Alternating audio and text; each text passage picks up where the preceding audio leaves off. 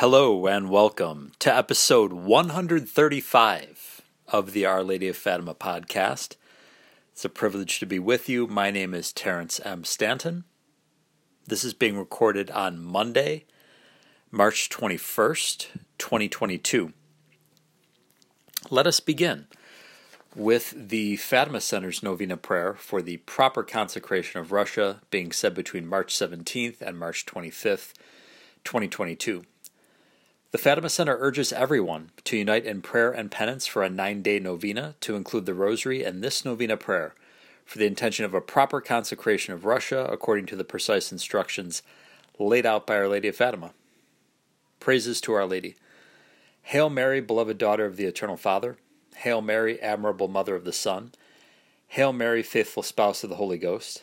Hail Mary, my dear Mother, my loving mistress, my powerful sovereign. Hail my joy, my glory, my heart, and my soul. Prayer of personal consecration.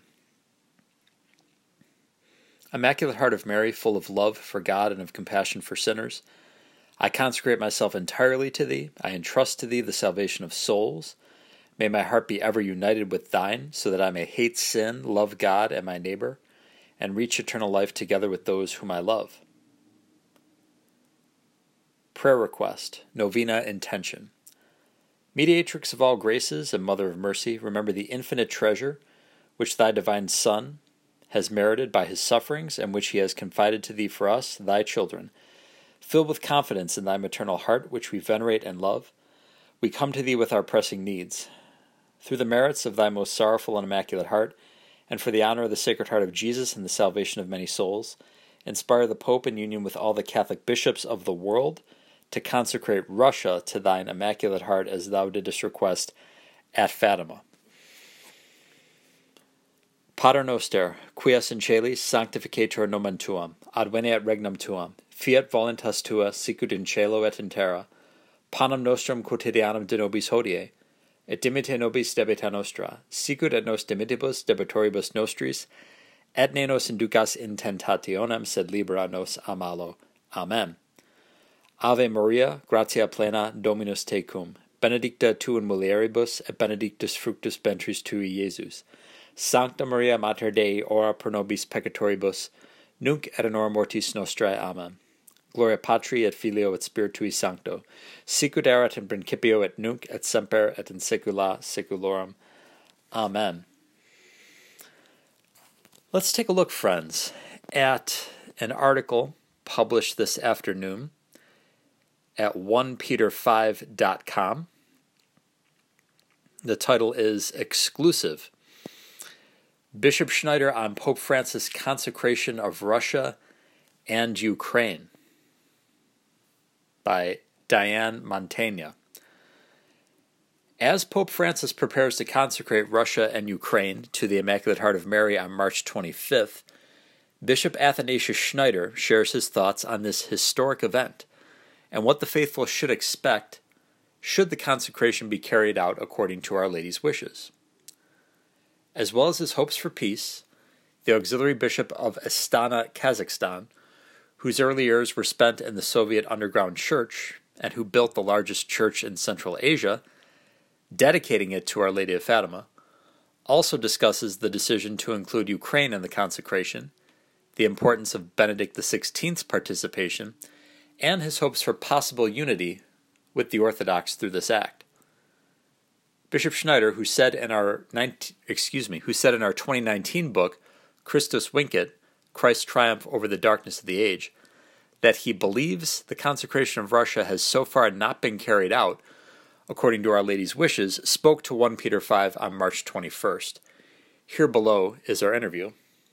Diane Montagna, Your Excellency, for readers who may not be familiar with the history and details of Our Lady's request at Fatima that Russia be consecrated to her Immaculate Heart, what should they keep in mind? Bishop Athanasius Schneider. I would offer readers the following excerpt from an article of Father David Francisquini, published in the Brazilian magazine Revista Catolicismo, entitled Was the Consecration of Russia Carried Out as Our Lady Requested? It also gives the title in Portuguese, which I'm not about to even attempt to pronounce. I believe the author provides a succinct summary of the essential elements. He writes In the apparition of July 13, 1917, Our Lady told the children that God would punish the world for its crimes through war, hunger, and persecution of the Church and the Holy Father. To prevent this, I will come to ask for the consecration of Russia to my Immaculate Heart and the communion of reparation on the first Saturdays. If my requests are heeded, Russia will be converted and there will be peace. If not, it will spread its errors throughout the world, promoting wars and persecutions. The good will be martyred, the Holy Father will have much to suffer, various nations will be annihilated. In the end, my Immaculate Heart will triumph. The Holy Father will consecrate Russia to me, which will be converted, and a period of peace will be granted to the world. Twelve years later, on June 13, 1929, while residing in Tui, Spain, Sister Lucia had a vision in which Our Lady told her, The time has come when God asked the Holy Father to do, in union with all the bishops of the world, the consecration of Russia to my Immaculate Heart, promising to save her by this means. Still, in 1929, the seer made this request known to Pope Pius XI, and the following year she wrote to her confessor, Father Jose Bernardo Goncalves of the Society of Jesus, reporting that our Lord had urged her to ask the Holy Father for the approval of the reparative devotion of the first Saturdays. And she added, If I am not mistaken, the good God promises to end the persecution in Russia if the Holy Father deigns to make, and likewise orders the bishops of the Catholic world to make, a solemn and public act of reparation and consecration of Russia to the most holy hearts of Jesus and Mary. In a later intimate communication, our Lord complained to Sister Lucia, They would not grant my request. Like the King of France, they will repent. And they will, but it will be late. Russia will have already spread its errors around the world. In a letter to her confessor dated May 18, 1936, Sister Lucia declares, Intimately, I have spoken to our Lord about the matter, and a little while ago I asked him why he did not convert Russia without His Holiness making this consecration. This was the answer that Sister Lucia received from Jesus. Because I want my whole church to recognize this consecration as a triumph of the Immaculate Heart of Mary, to then extend its veneration and place alongside the devotion of my divine heart, the devotion of this Immaculate Heart. After the outbreak of the Second World War, Sister Lucia addressed the new Pope, Pius XII, directly. In several intimate communications, our Lord has not ceased to insist on this request, promising lately, if Your Holiness deigns to make the consecration of the world to the Immaculate Heart of Mary, with special mention for Russia, and to order that, in union with Your Holiness, and at the same time, all the bishops of the world do so too, to shorten the days of tribulation with which it has determined to punish nations for their crimes, through war, famine, and various persecutions of the Holy Church and Your Holiness. From 1984 until the fall of the Berlin Wall, Sister Lucia maintained that none of the consecrations made until then had been valid, in the sense that they had met the requirements set by Our Lady. In an interview given in 1985 to Sol de Fatima magazine, she peremptor- peremptorily declared regarding those carried out by John Paul II in Fatima, 1982, and in Rome, 1984. There was not the participation of all the bishops, nor was Ru- Russia mentioned. In a letter dated November 8, 1989, Sister Lucia stated, Yes, the consecration has been carried out, as Our Lady asked, since March 25, 1984 and in a conversation of Cardinal Tarcisio Bertone with Sister Lucia, she reportedly declared, I have already said that the consecration desired by Our Lady was made in 1984 and was accepted in heaven. Montagna, Your Excellency, how do you explain this change in Sister Lucia's thinking in a span of just four years? Bishop Schneider, in the above mentioned article, Father Francisquini offers this plausible answer. It is legitimate to conjecture that, when re-evaluating the act of John Paul II in 1984, Sister Lucia allowed herself to be influenced by the atmosphere of optimism that spread in the world after the collapse of the Soviet Empire. It should be noted that Sister Lucia did not enjoy the charism of infallibility in the interpretation of the lofty message she received. Therefore, it is for the Church's historians, theologians, and pastors to analyze the consistency of these statements collected by Cardinal Bertone with the previous statements of Sister Lucia herself. However, one thing is clear the fruits of the consecration of Russia to the Immaculate Heart of Mary, announced by Our Lady, are far from having materialized. There is no peace in the world. And here's me offering some commentary. Yes, there's that, the fact that Russia has not been converted and there has not been a period of peace, but there's also the fact that there's no conclusive evidence that Sister Lucia actually said those things. None whatsoever. And we went through that at length in the book by Mr. Christopher Ferrara, The Secret Still Hidden. Next question. Your Excellency, do you believe that the consecration of Russia to Our Lady has been made? Bishop Schneider. In chapter 19 of our book, Christus Vincit, Christ's Triumph Over the Darkness of the Age, which was published by Angelico Press in 2019, we discussed this question. I said in that exchange, as we know, on March 24, 1984, Pope John Paul II consecrated all mankind to the Immaculate Heart in the presence of the real original statue of Fatima in St. Peter's Square. In that consecration, he especially mentioned those people whose consecration Our Lady desires to be made. Therefore, it was an implicit consecration of Russia. In the Cathedral of Our Lady of Fatima in Karaganda, the centenary of the first apparition of Our Lady in Fatima, May 13, 2017, was celebrated in the context of a Mariological Congress. Pope Francis sent for this occasion a papal legate, Cardinal Paul Joseph Cordes, and in the homily, Cardinal Cordes mentioned the so called consecration of Russia to the Immaculate Heart, which Pope John Paul II did in 1984. He said that sometime after the 1984 consecration, he was invited by the Pope to his apartment for dinner. And during this meeting, he asked the Holy Father, Why did you not explicitly consecrate Russia? John Paul II answered him, saying, It was my intention to do so. The Pope then added that due to concerns of the Vatican diplomats, he could not make the consecration as he had initially intended, consecrating Russia in an explicit manner. We can therefore see that because of political consequences, presented by Vatican diplomacy, Pope John Paul II made the consecration in this implicit way. These are the facts. Sister Lucia was asked about this act. She said heaven accepted it. But this phrase of Sister Lucia, or other similar phrases, do not mean for me that this act was the most perfect. Of course, when a pope makes such a beautiful prayer and consecration, heaven accepts this. Heaven accepts every sincere and beautiful prayer. But it does not mean, in my opinion, that in the future a more perfect act of consecration could not be made, which heaven will also receive and accept. Montagna. So, do you believe that the consecration, as Our Lady asked for it at Fatima, has been made or not?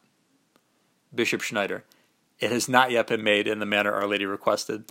In my opinion, the consecration has to be made more perfectly, and this means with the explicit, explicit mention of Russia along with the other conditions as Our Lady specified.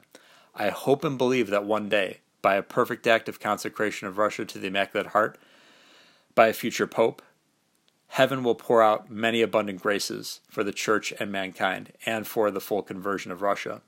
And they're cited here, uh, Christus Vincit, pages 299 and 300. Montagna. The Vatican has announced that Pope Francis will consecrate Russia and Ukraine to the Immaculate Heart of Mary on March 25th, the Feast of the Annunciation, during a 5 p.m. penance service in St. Peter's Basilica. The Holy See Press Office has informed journalists that the consecration itself will likely take place around 6:30 p.m. Rome, that is at the conclusion of the penance service. The Vatican also confirmed that Pope Francis has invited the bishops of the world and their priests to join him in this consecration. Some people wonder why the Pope has included Ukraine and if its inclusion presents an obstacle to fulfilling with Our Lady's specific requests. What would you say to those who are wondering about this? Bishop Schneider.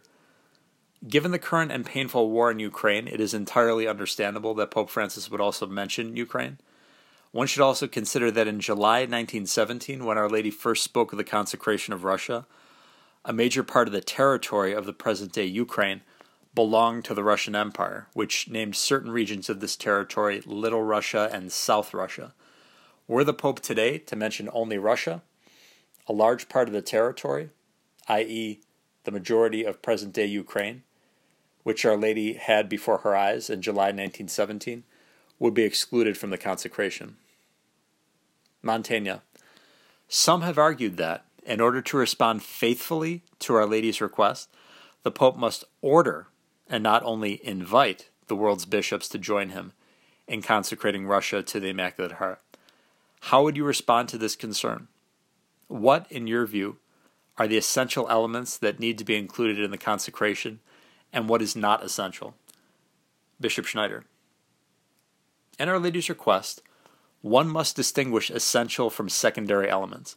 The essential elements, in my opinion, are the consecration to the Immaculate Heart of Mary, and not just to the Mother of God or the Blessed Virgin Mary. The explicit mention of Russia, the additional mention of another nation close to Russia, or of all nations of the world, will not invalidate the consecration since the essential element of Russia is included. That it be made in union with all the bishops. This union does not have to include 100% of the bishops, quantitatively speaking, but the entire episcopate in a moral sense. In a similar sense, were the Pope and an ecumenical council to join a doctrinally sound minority and reject a heterodox majority, the doctrine or dogma promulgated would be the teaching of the entire Church, even though it was proclaimed by the Pope together with the minor part of the episcopate. The manner whereby the Pope summons the bishops to participate in the act of the consecration, whether by a formal invitation or by an explicit order, is secondary in my view. Montagna, is the mention of the communion of reparation on the five first Saturdays essential?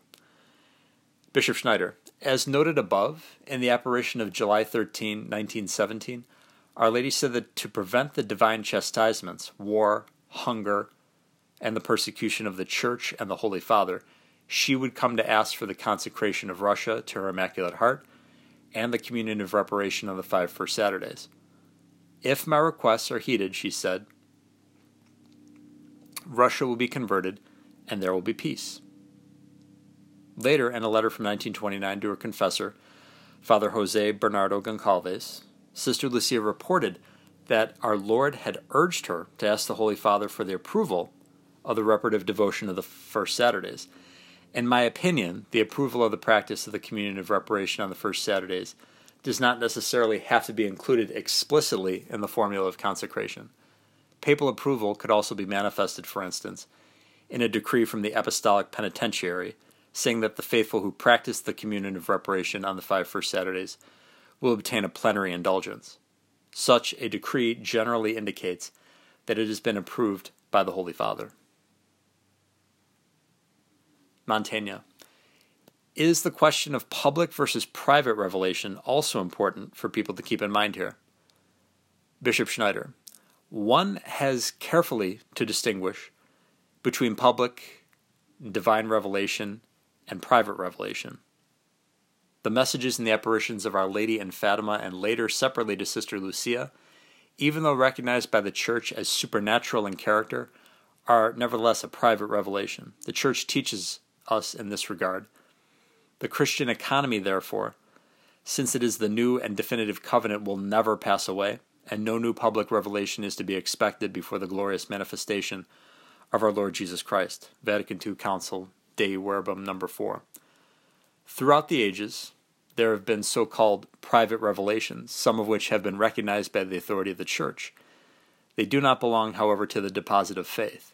It is not their role to improve or complete Christ's definitive revelation, but to help live more fully by it in a certain period of history. Guided by the magisterium of the Church, the sensus fidelium knows how to discern and welcome in these revelations whatever constitutes an authentic call of Christ or his saints to the Church. Christian faith cannot accept revelations that claim to surpass or correct the revelation of which Christ is the fulfillment, as is the case in certain non Christian religions and also in certain recent sects which base themselves on such, quote, revelations. Catechism of the Catholic Church, number 67. Montagna. The Vatican has not yet published the prayer of consecration to be used on March 25th, but if it contains the essential elements, what effects should the faithful expect from the consecration? Bishop Schneider. The effect of the act of the consecration of Russia to the Immaculate Heart of Mary, even done in a perfect way according to the request of Our Lady, should not be understood as if it were a sacrament, whose effect comes from its valid celebration ex opere operato. An act of consecration, theologically speaking, is a sacramental, sacramentale, whose effect depends mainly on the Church's prayer of impetration ex opere operantis ecclesiae. Catholic theology specifies that sacramentals, sacramentalia, do not produce grace but prepare for it. An act of consecration does not have an automatic, immediate, and spectacular or sensational effect. God, in his sovereign, wise, and mysterious providence, reserves to himself the right to determine the time and manner of realizing the effects of a consecration. We do well to keep in mind the words of our Lord. It is not for you to know the times or moments which the Father hath put in his own power. Acts 1 7. The manner by which divine providence guides salvation history and the history of his church is usually characterized by organic growth and gradualness. Our task is to do what the Mother of God has said. The rest is up to Providence to determine according to times and ways not yet known to us. As St. Augustine said, until Christ returns, the Church will make her pilgrimage in the midst of the world's persecutions and God's consolations. Montagna, Your Excellency, what are your hopes for the consecration of Russia?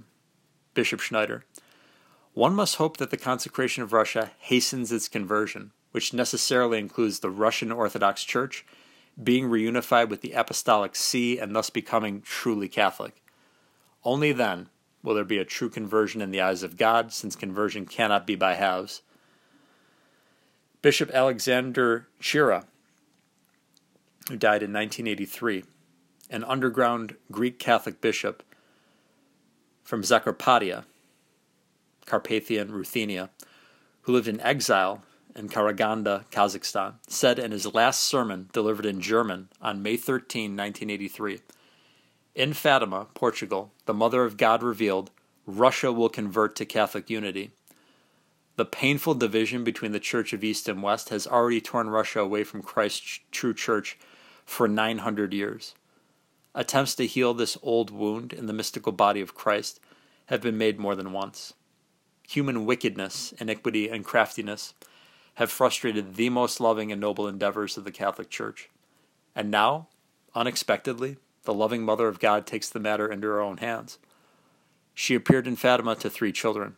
Isn't it striking that she appeared not to erudite, powerful military leaders, but only to three simple village children? And she revealed Russia will convert to the Catholic Church. We must also hope that the consecration of Russia will hasten the triumph of the Immaculate Heart of Mary which will consist in the authentic renewal of the life of the Catholic Church, i.e., in a new splendor of the purity of the Catholic faith, the sacredness of the liturgy, and the holiness of the Christian life. Lastly, we must hope that the consecration of Russia will hasten an era of peace for humanity. Yet, true and lasting peace in human society will be established only if Christ reigns over human society. As Pope Pius XI wrote, it is no less unquestionable that, in doing all we can to bring about the reestablishment of Christ's kingdom, we will be working most effectively toward a lasting world peace.